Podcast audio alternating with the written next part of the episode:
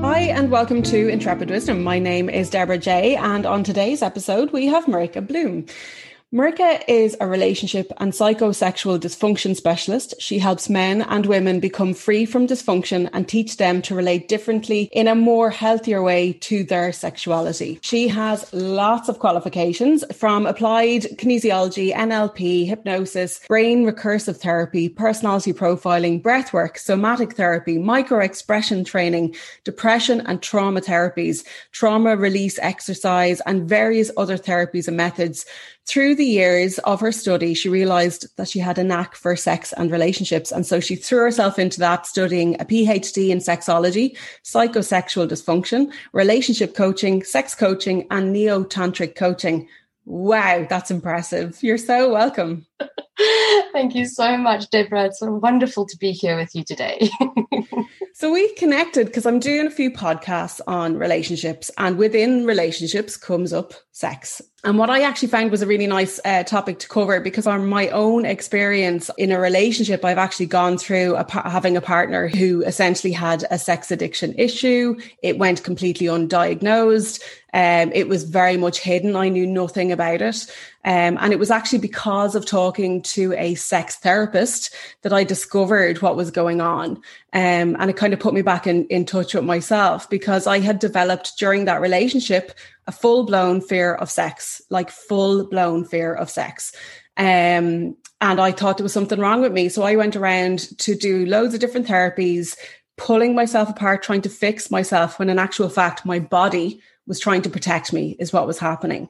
And it was only when everything kind of came out in the wash that I discovered what was going on.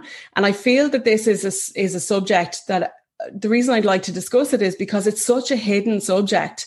You know, we live in a society where sex sells, and that's, you know, it's pumped, you know, through the TV and radio and everything all the time to us. And I feel that the pornography industry is just huge, and the sex industry itself. And I feel, and maybe I'm wrong, and this is where I'd love to hear your opinion, I would say that this is in relationships more than we would care to like to admit or know about. And I would say it goes undiagnosed and undisclosed, perhaps even more than that. So there's so many women, because women are my audience, who are suffering in silence, thinking that there's something wrong with them, when in actual fact, their bodies are probably protecting them, just like myself.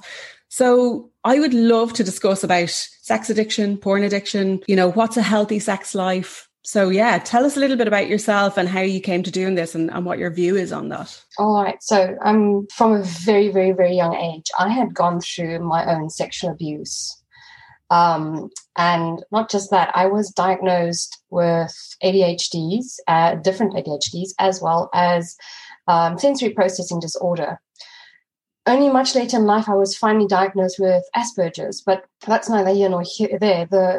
The experience that I had with the sexual abuse, the fact that it ripped my entire identity apart, the fact that, you know, I was a really weird kid, really bullied, all of that stuff. And having severe learning disabilities made me think, you know, I'm so broken. There's something so badly, horribly wrong with myself. And I started looking at, you know, a little bit later in life, like in my teens, I wanted to really find solutions to, you know, my weirdness, to my brokenness, if you want to put it that way. And I very, very, very fortunately had some very open-minded friends, which kind of introduced me to some, you know, alternative therapies and that kind of thing. And I had a fantastic psychologist that did hypnosis with me as well, child psychologist, which I was very fortunate to see at the time when my mom realized something was up. So my interest really grew in all of that stuff, because I realized I felt a lot better when I'd worked with him. And I, in later life, kind of after school, started looking into hypnosis. I started looking into all of these things, and I eventually got to study in it. I got to study in alternative therapies and methods and so on, and all in the search to fix my broken brain that didn't want to work, that I didn't want to remember the stuff that I wanted to remember, you know, calm down, all that stuff, and take myself out of those severe OCD, anxiety, depressive states that I was so prone to. So thankfully, when I started studying it and I started working with people, it was so interesting. the majority of my clients ended up people with sexual abuse. Like, I could sense them. They walked through my door and I'd look at them and I'd just go, wow, sexual abuse. And then, you know, I didn't say anything to them because that's not my place to say anything. But as the session would go on, they would all of a sudden tell me I'd been through heavy sexual abuse as a kid. So it was so interesting that I could suss these things out. And they felt safe enough to tell me that. And so I started this process of where I worked with them around whatever it was that was coming up. And I realized I actually really had a great knack for sussing out and helping my clients through their own sexual abuse experiences, through sexual shutdown, through, you know, the anxieties that they were experiencing.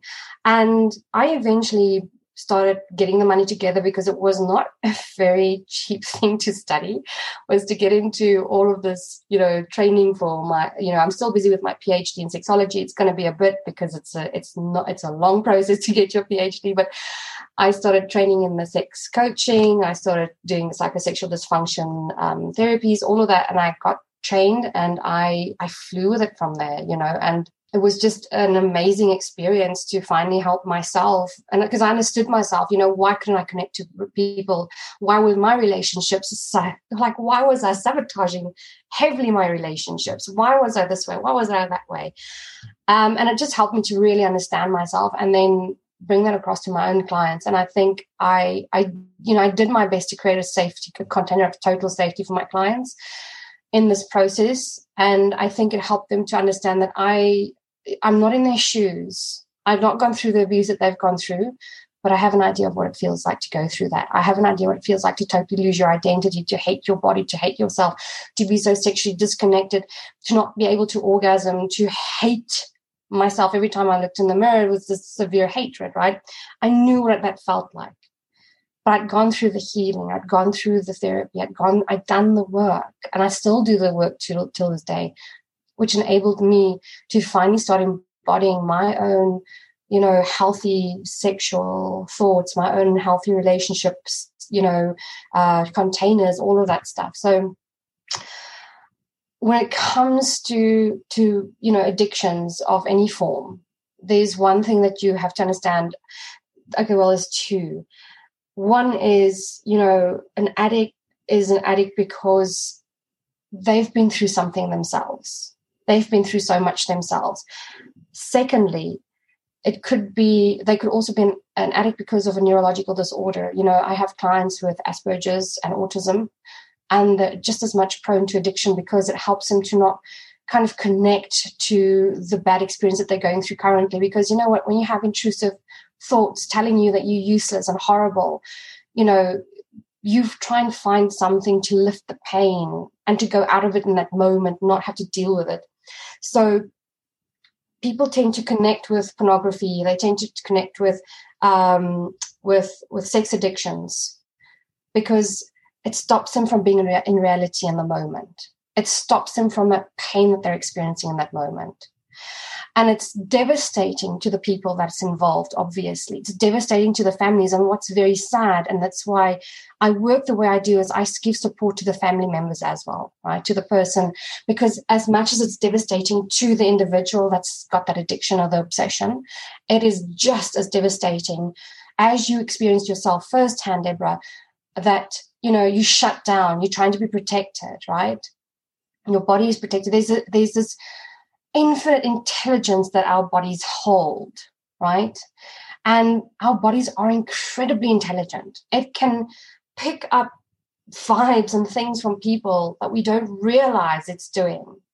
Like if you've ever walked into a room and all of a sudden you just, or you stood in a room and somebody's walked in, you just notice that like the room changes. It's exactly what we feel when we're with a partner, right? We experience that difference in change, and it's our nervous systems that picks this up. And when you're in a relationship with an addict, obviously some part of you is picking that up because there's so much intelligence inside of your body. There's so much knowledge there. So for an addict, for a sex addict, for example, it's not really about the sex. What it is, it's about the anticipation. It's about the build-up. It's about the fantasy that they're going to experience. So it's not the act of sex, because if they have sex and they've had the orgasm, what happens? It pulls them out of that fantasy. It pulls them out of that, like, that wonderful euphoric feeling that they have, right? And a nice example that we can kind of actually use here is also, let's take a cocaine addict, for example. Okay, that's a substance abuse. That's a substance addiction. Whereas with the sex and your porn, those are process addictions, or those are behavioral addictions, okay? If you take a person that's on cocaine, when they get their paycheck, what do? I mean, they literally become high. You know, they don't have the cocaine just yet, okay? On their way to getting the cocaine, they're already high, because they're already in that process of what it's going to be like when they're high, how they're good they're going to feel, because they're going to literally take the jacket off of responsibility off their shoulders, from the family, from the pressures of work, from the pressures of the relationships, all of that stuff. And that's the same behavior, that's the same thing, right, that goes on in a sex addict or a pornography addiction or an addict's mind. It's not about the sex. It's not about the end result. It's about that fantasy that they build up. And the thing is with the sex addict, for example, right? This is where society has kind of screwed the pooch a bit, because what's happened is men are far more likely to come forward about their addictions, right, than women. Because the problem that you're facing here is women have been shamed. You're a slut. You're a whore. Why are you, sleeping around so much? So it's less likely for them to come forward that they have a problem, that they're having more sex they're not having more sex, that they're chasing these people, they're getting involved in love addictions and all of those things, right? So they're less likely to come forward. And they're the guys, they're the ones that end up in so much pain, because they've got to carry so much. Because we've ended up labeling people so badly that there's this huge fear of, they don't want to be labeled as a whore. They don't want to be labeled as anything like that. Because nobody wants to be broken. Nobody wants to be broken, right? And nobody wants to be judged in such a harsh way for being a slut. So we have really screwed the pooch in making it very difficult for women to come forward about addictions or obsessions, which is such a shame. It's a horrible shame of what we're doing to people. Can I ask you, Maryke, just while you're kind of at that point, like for people when, if somebody's in a relationship and say there's sex addiction or pornography addiction going on, like what are the typical flare shots and warning signs that this could potentially be happening? Because I know it's, we need to be careful about diagnosing things that aren't there, and we need to be careful to not label people with things that aren't real out of our own insecurities, which is really important. But equally, I know from my own experience when I was in this situation of all this stuff going on, I didn't know, but my body knew. And so for me, I remember at the time kind of thinking, there wasn't really a huge amount on the internet at that time. And there wasn't really a whole lot of support for people like me I wasn't the one with the addiction. So I was the one trying to figure out what was going on with the addiction. I was trying to figure out what was causing it. Was it my fault? Or, all these different things that you go through. But what are the typical warning signs? Because I can kind of see them now in hindsight, but they can also be quite fuzzy and unclear. What is your experience of that? It's difficult. It's not like what you have with an alcoholic or a drug addict, where you can see that person is, you can smell the alcohol, you can see if they've injected themselves, anything. You don't see that, so it's difficult when it comes to that. I always tell people, please don't diagnose yourself. Go and see a psychiatrist first, get the proper diagnosis, and from there you can come and speak to someone like myself, okay? Because it's what many times happens is, and this is what makes it a bit difficult also to understand what the symptoms are, because in some cases there's a addiction or a cross addiction happening, okay? So what you're dealing with is, you'll have a person that's got the sex addiction, but there's an addiction to cigarettes, there's an addiction to alcohol, there's an addiction to some other kind of drug, even Cialis or even Viagra, right? Is like, well, some of these people will tend to abuse that, okay, depending on if they're in a relationship or not. It's so difficult to kind of say to you, this is exactly the map to look for. It's so difficult because it is incredibly fuzzy. It's the same with someone that's got a food addiction, for example, which you don't really see that. You don't really see them constantly going to the fridge, you know, if you're not there, because they could hide that so well. They could hide their stash. And so a lot of times what people may, this is some will hide it behind the fact that they're working late. So you will, this is very, very, like I said, this is so difficult and you don't, and I'm so very wary. Yeah, I know. You need to not be putting ideas into people's head just because someone stays late in work. It doesn't mean that they're doing something either. Yeah, exactly. So I've got one of the things that I noticed, maybe to help, because I know totally what you're saying. Yeah, it's just, you just need to be so careful with it. But one of the things that I noticed was when you're in a partnership with somebody or in a relationship with somebody and they have a sex or a porn addiction, quite often, for what my experience was, is in your own sex life, there becomes a disconnect because when somebody's looking at porn or when they're stimulated by essentially they become destimulated by the normal things, by the normal touch and normal lovemaking. Desensitized.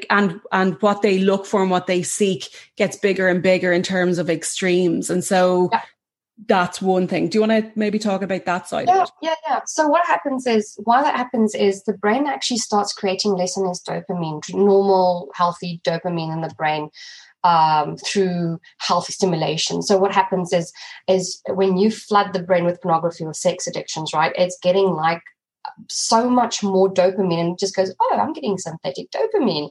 Yay, let me just kind of switch off the natural ability to do that, or, you know, create a little bit less of my own dopamine, right?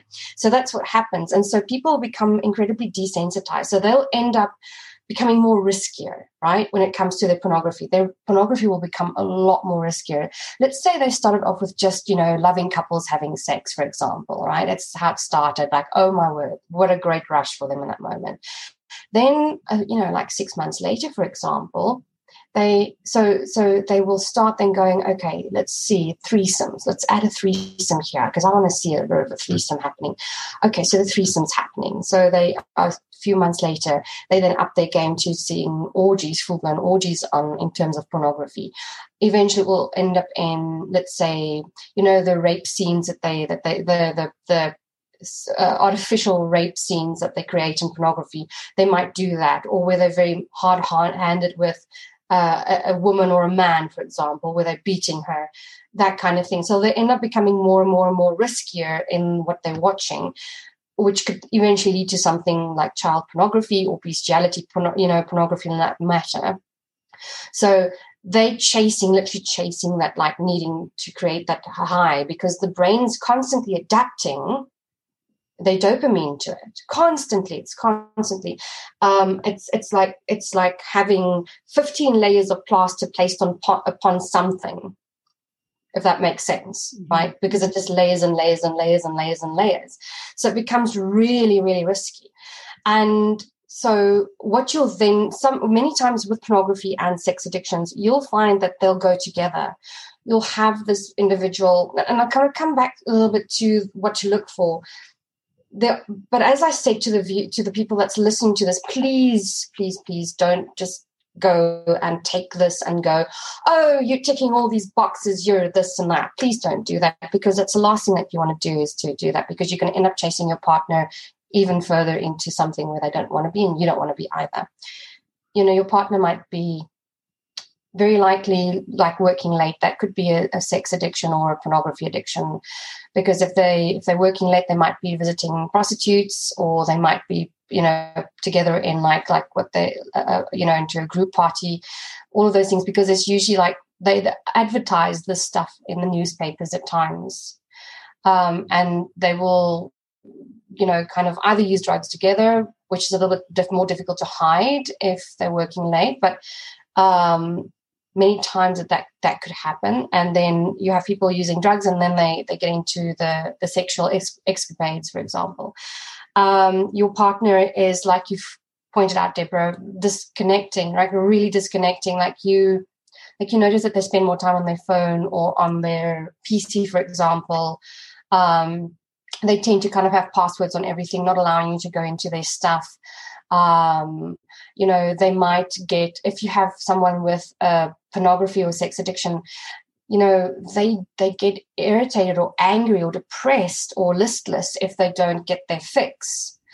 You know, much like what a cocaine addict will go through, but except the cocaine addicts go through a physiological, you know, withdrawal, whereas, you know, with this, it's not physiological. They won't have tremors. They won't, you know, have sweats or stuff like that, but, and they won't vomit. But in this case, you'll find someone becoming incredibly depressed, withdrawing, you know, listless. Their work will suffer because, you know, if you're watching pornography for 4 to 5 to 6 hours in a day, you know, you're not going to really have a life because you're living so inwardly and you're not living externally at all. Like there's no relationship with people outside of you. There's no ability to communicate, to connect properly with people outside of you, right?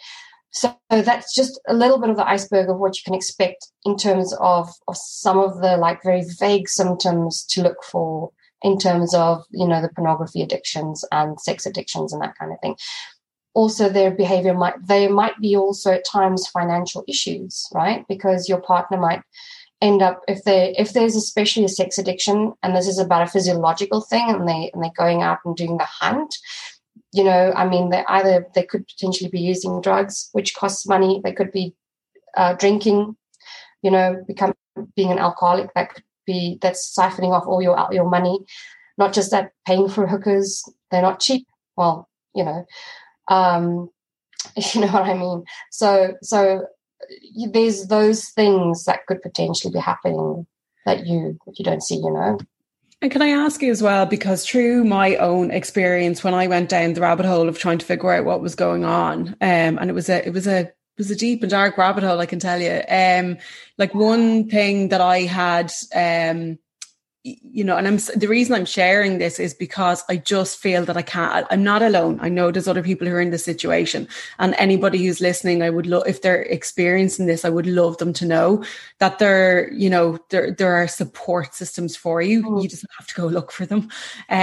But for what I'm talking about here, I felt that, you know, nobody really understood it. But if you speak to a sex therapist, they can tell you all about it. They can totally clarify what's going on.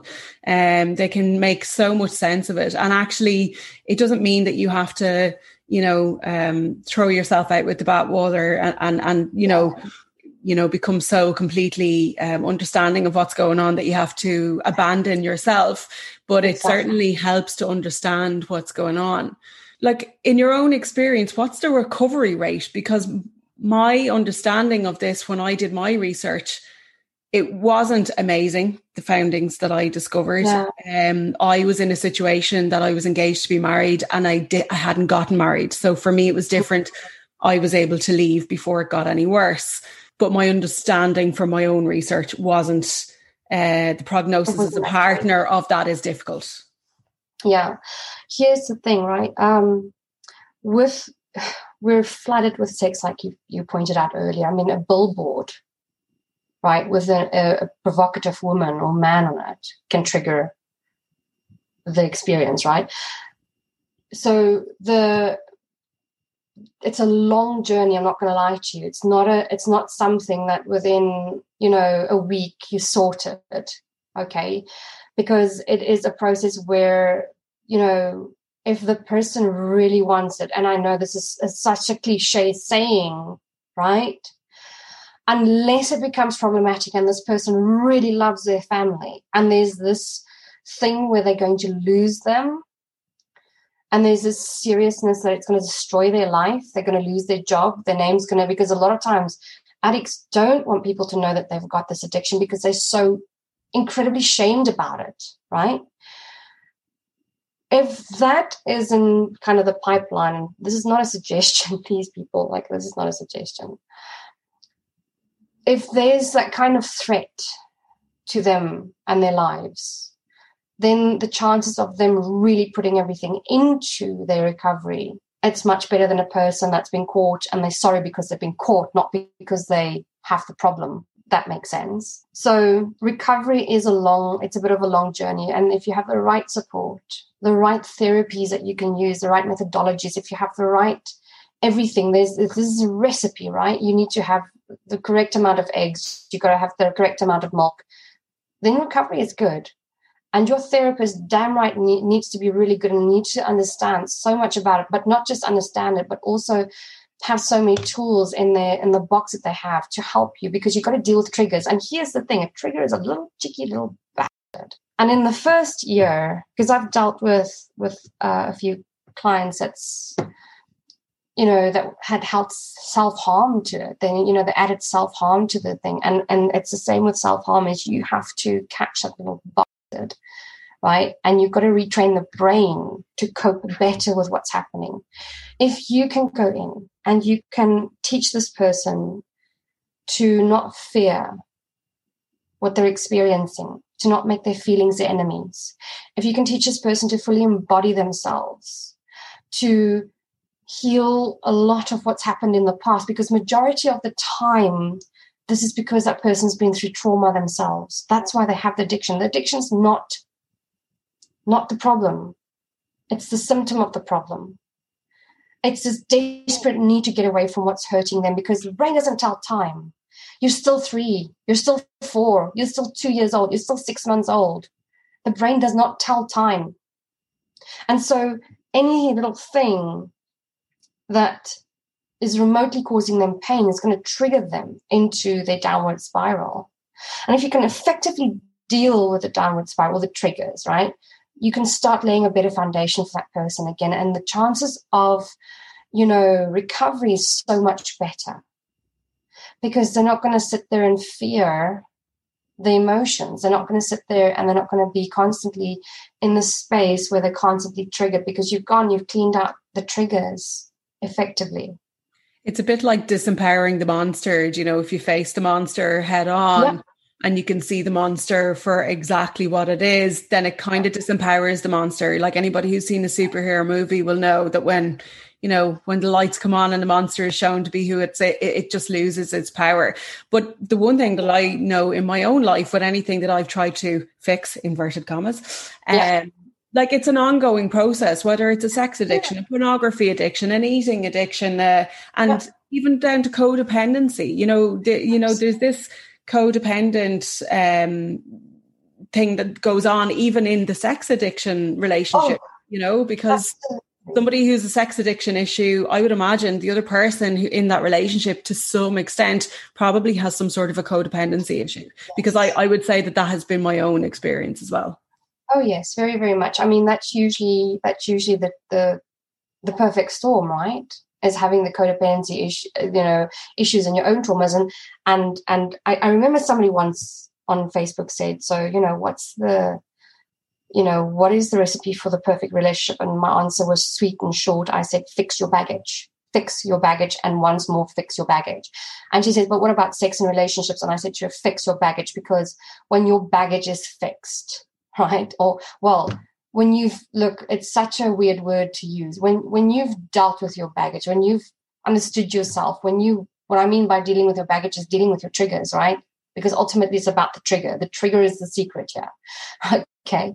Is if you've started to deal with your triggers and you've moved into such an ability of having a much healthy relationship with yourself, you're going to be less triggered in other relationships, and you're going to less likely end up looking for the destructive partner. Because what you're dealing with you're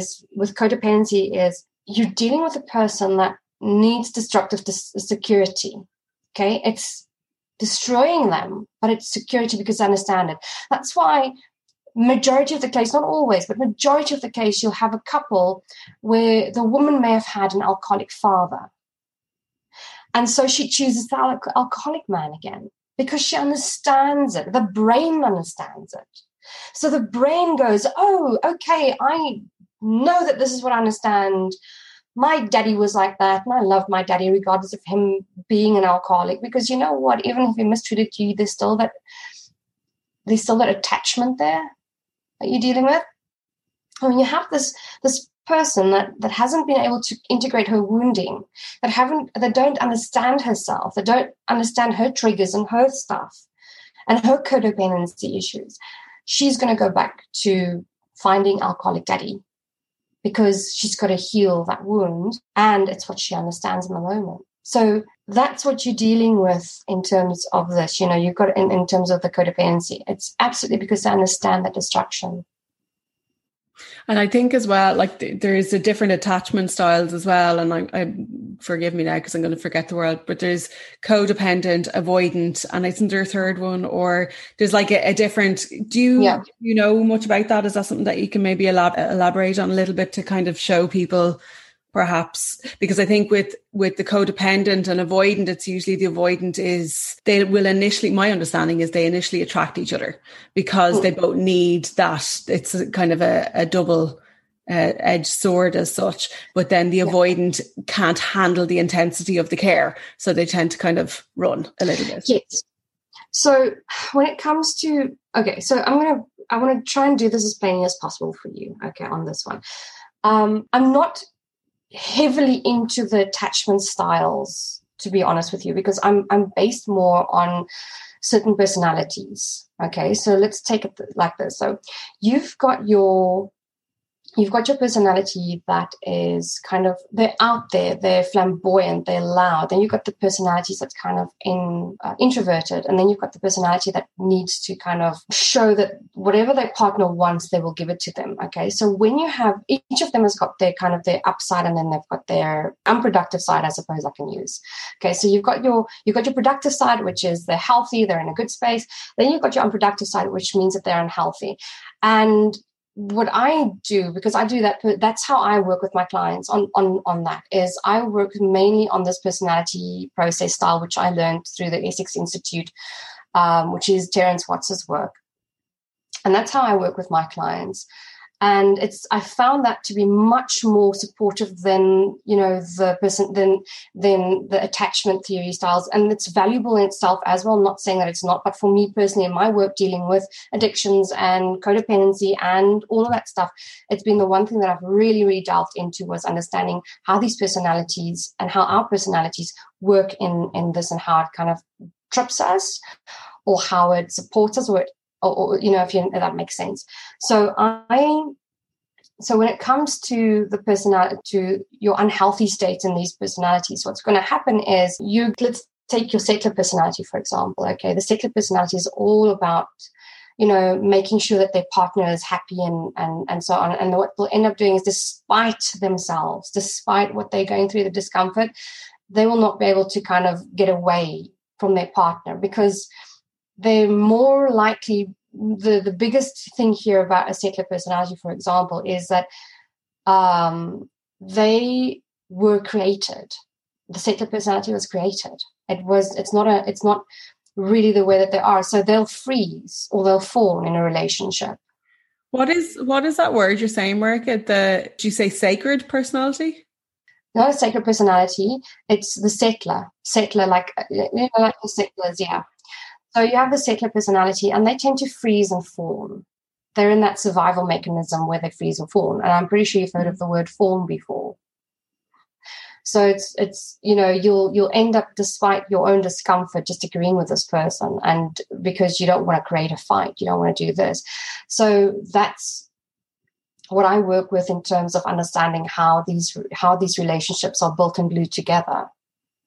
And like I said, for me it's been very, very valuable in helping my clients, because what I do is I take them based on that, and I counsel them through their personality type and understanding their reactions to their partner. And communication and understanding yourself is such a big part of it as well. Like, you know, I think, I know for me, when I eventually was able to get to the bottom of what was going on and release that, I was then able to work on myself.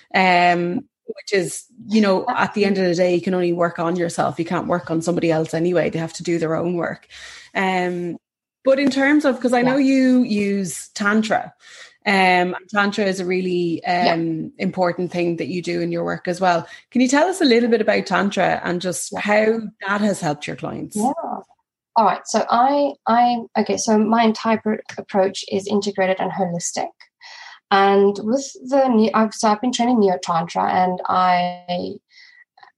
the way that it's helped myself and my clients is that we're so scared of our emotions. We're so scared of what we're feeling. And in Tantra, what we do is we start to create this relationship with our bodies. We start to create this relationship with ourselves. We go deeply within ourselves and get to know ourselves. And this allows us to then start processing all the trauma, because it's all about somatic as well, because we bring in the somatic work. We bring in the neuroscience. We bring in all of that stuff because it's so holistic in itself. And it's about just getting to absolutely know yourself so deeply, knowing and understanding your triggers, and making friends even with, you know, what so many clients will say to me is, I have this demon. So making friends with this demon, because if you were to imagine for a moment that you are facing a wild animal and you've got it cornered, right? What does it do? It fights back when it feels threatened, okay? It's the same thing with an addiction. It's the same thing with everything out there, as it fights back. But when you can go in and you can get to know yourself, make friends, this addiction is less likely to haunt you constantly, because you understand what it's doing, why it's there. Because guess what? As horrible as addiction is, you know what? It's got a main root reason it's there. And its root reason is it's trying to protect you. It's trying to help you on some level, because you're still 3 years old being abused. You're still 5 years old being bullied, you know, relentlessly. You're still 7 years old as your sibling spies on you while you're bathing. Okay. So these addictions, that's the job there, is to try and protect you, to help you. So when we bring in the tantric practices, we begin a healthier relationship with our sexuality. We create a healthier relationship with our personalities, a healthier relationship with our bodies. And instead of us, my clients and, you know, that I've worked with in terms of an addiction will say to me that they feel totally tranced out, spaced out, right?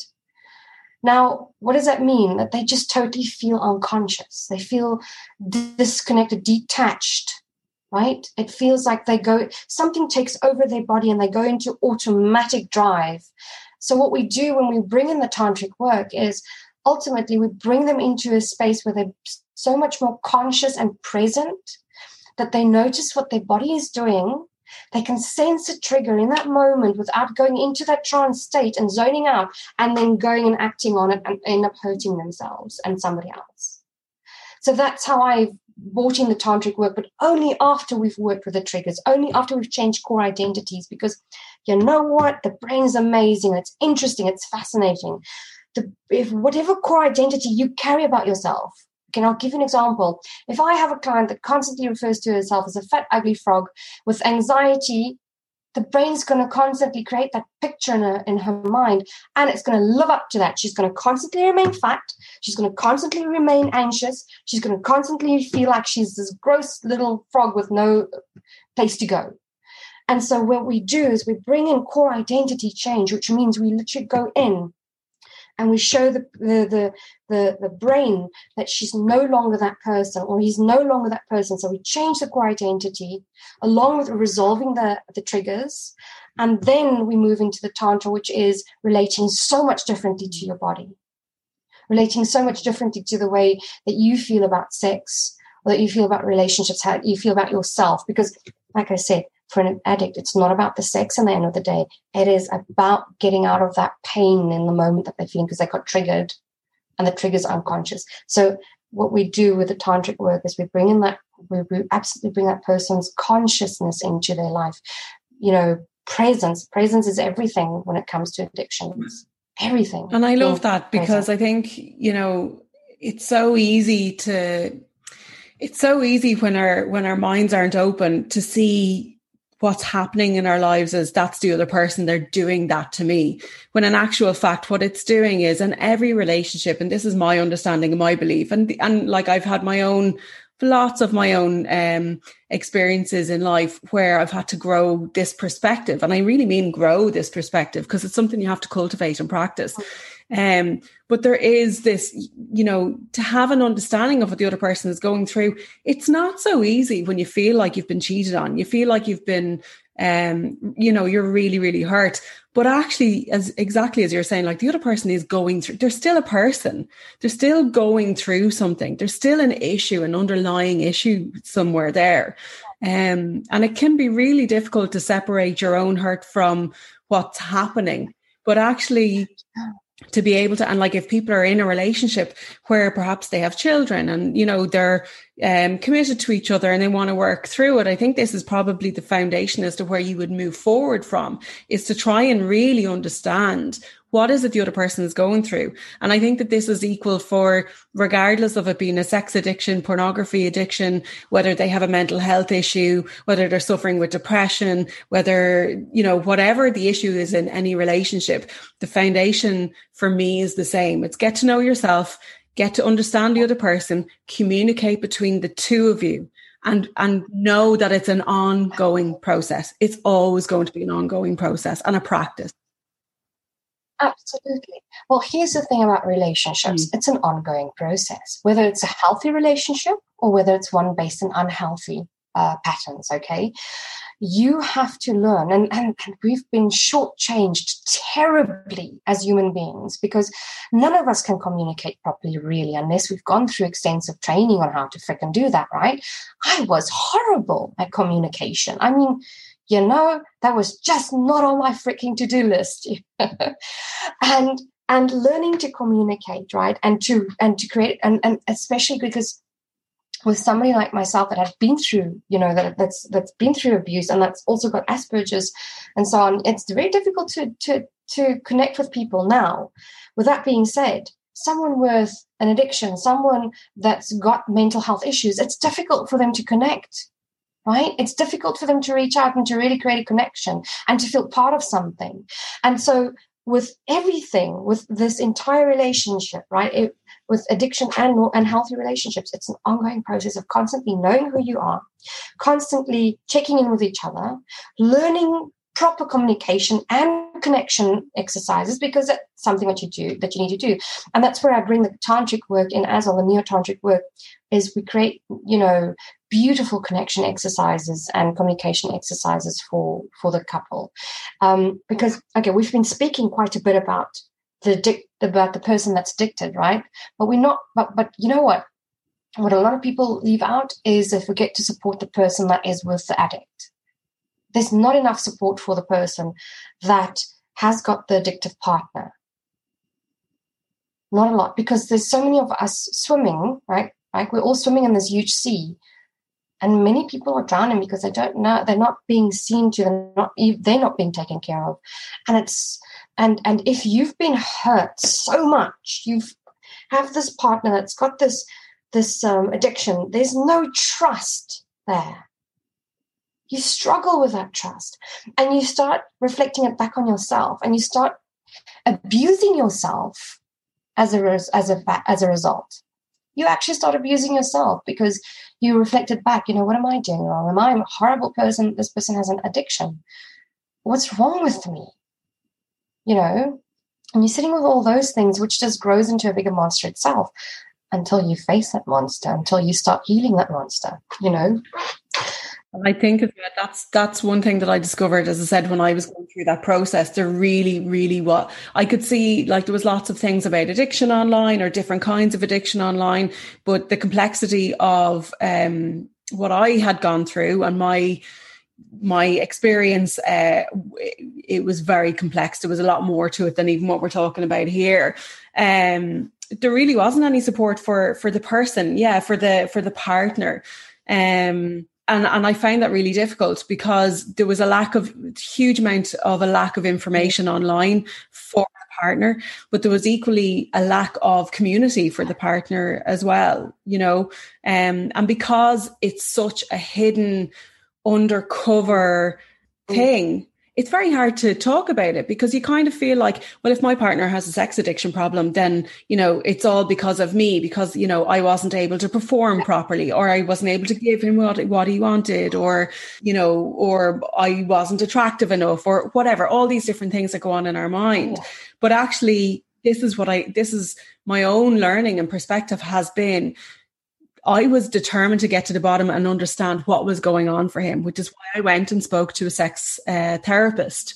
So anybody who's actually going through this, go talk to a sex therapist. They know what the other person's going through, and it's going to help you understand yourself so much more clearly. But not just that, right? It's not just about the talking. It's also about detriggering yourself and also further, you know, creating the safety within yourself.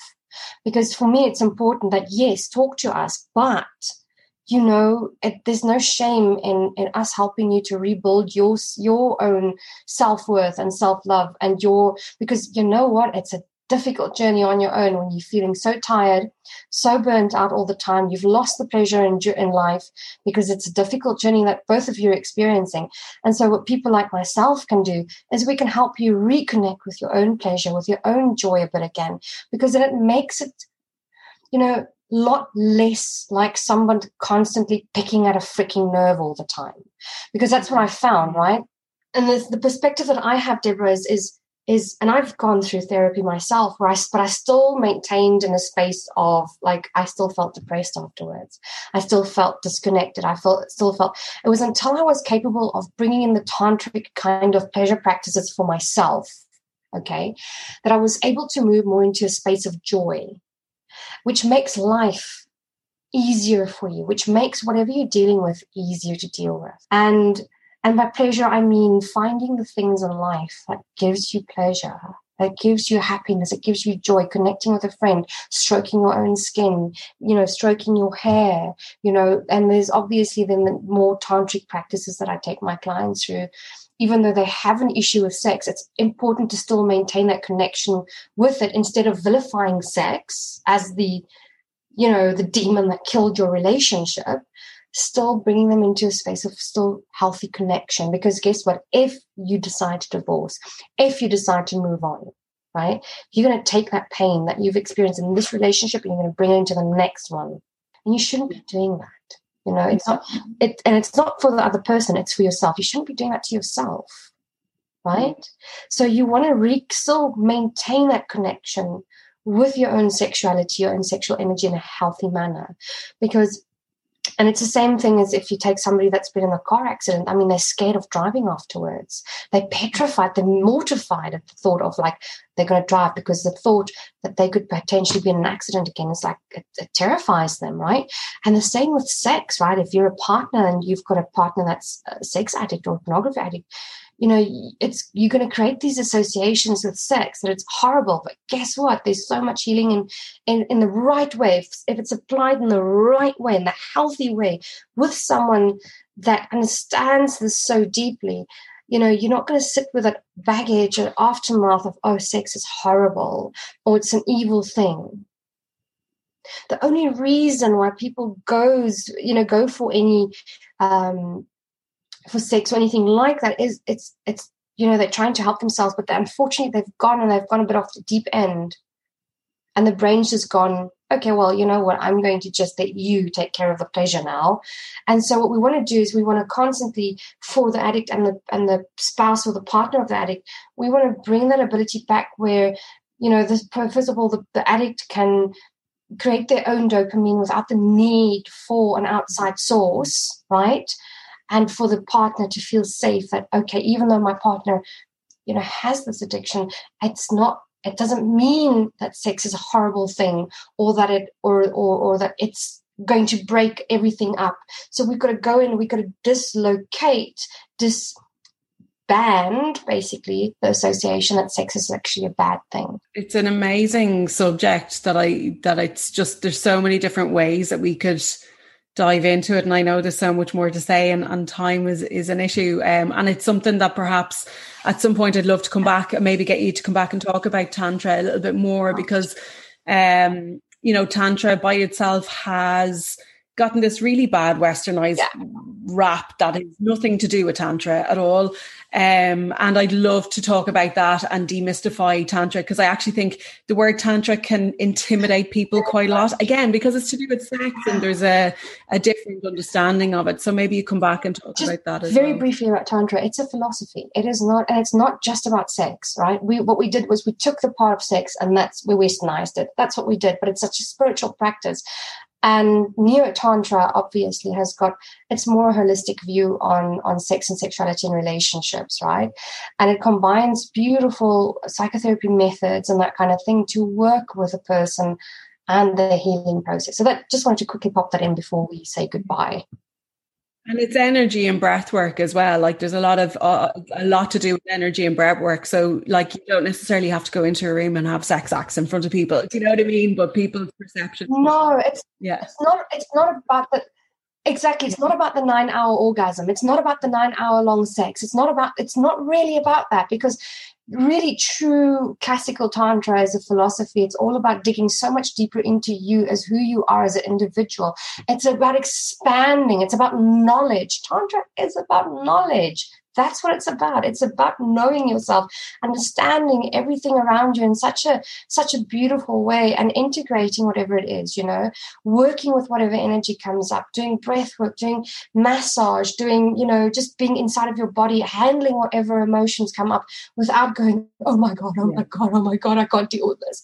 But in fact, sitting there and going, oh, I've got sadness. There's exquisite beauty in the sadness. Let me see what the message is here. Alchemize it and see what comes up at the end for me, and draw out the wonderful golden gift that's there for me. Yeah, it's a beautiful subject. We're going to have to do a podcast session about it. So before I let you go, I like to ask people what their intrepid wisdom is. Don't be scared to delve into yourself. Don't be scared of the anger. Don't be scared of the fear. Don't be scared of the sadness, because in all of that, there's these tremendous gifts to up-level, right? That's why they're there. Your emotions are not your enemy, okay? And with that being said, you know, I see a lot of people going, I need to be high vibe all the freaking time. No, you don't have to be high vibe all the freaking time, okay? Every emotion that you have has got a piece of gold inside of it. And it's up to you to sit there and decide, I'm feeling this tremendous sadness or this tremendous guilt or this tremendous grief, right? Instead of trying to chase it away, instead of being scared of it, you know, find a way to relate to it, find a way to communicate with it, and to see what the gift is that it wants to give you at the end of the day. Because we're living in such an amazing world where we can explore ourselves deeper. I mean, if you look at Jung, he went inside of himself and he went and he understood everything about himself. His dreams, the things that he thought were demons, ended up yielding so much gold in them, right? And I always say to people, you know, none of your emotions are bad. They're wonderful. Stop referring as bad emotions. Stop referring to, I need to constantly be happy. You know what? Seek peace. That's what I say. Seek peace. Always seek peace. That's above all else. Seek peace, because it's going to be your greatest friend. And you get peace by understanding your emotions, making friends with them, and not repressing them. That's the entire message of the work that I do. And believe me, once you've experienced the freedom in sitting with your anger and knowing it's because there's an impotent anger, and then there's a potent anger that you can have. The potent anger you can direct at really creating a wonderful life. The impotent anger goes nowhere, and it harms you and it harms your body. So learn about yourself, get to know yourself. Know thyself. Like, that's one of the biggest things that I will always say to people, is know thyself. And as you say, there's gemstones in it. Like, again, like the work that I've done through my whole entire life of trying to, inverted commas, fix myself, has been very much to do with that. Like, and I most certainly see emotions as being, they're signposts back. Everything is a signpost back to yourself.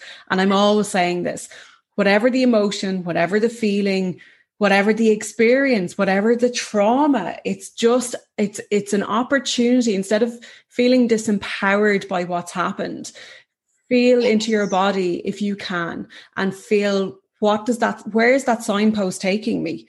You know, where is it bringing me? And eventually it will bring you back to yourself. And I feel it's always about, and that's what it is. And that's our journey.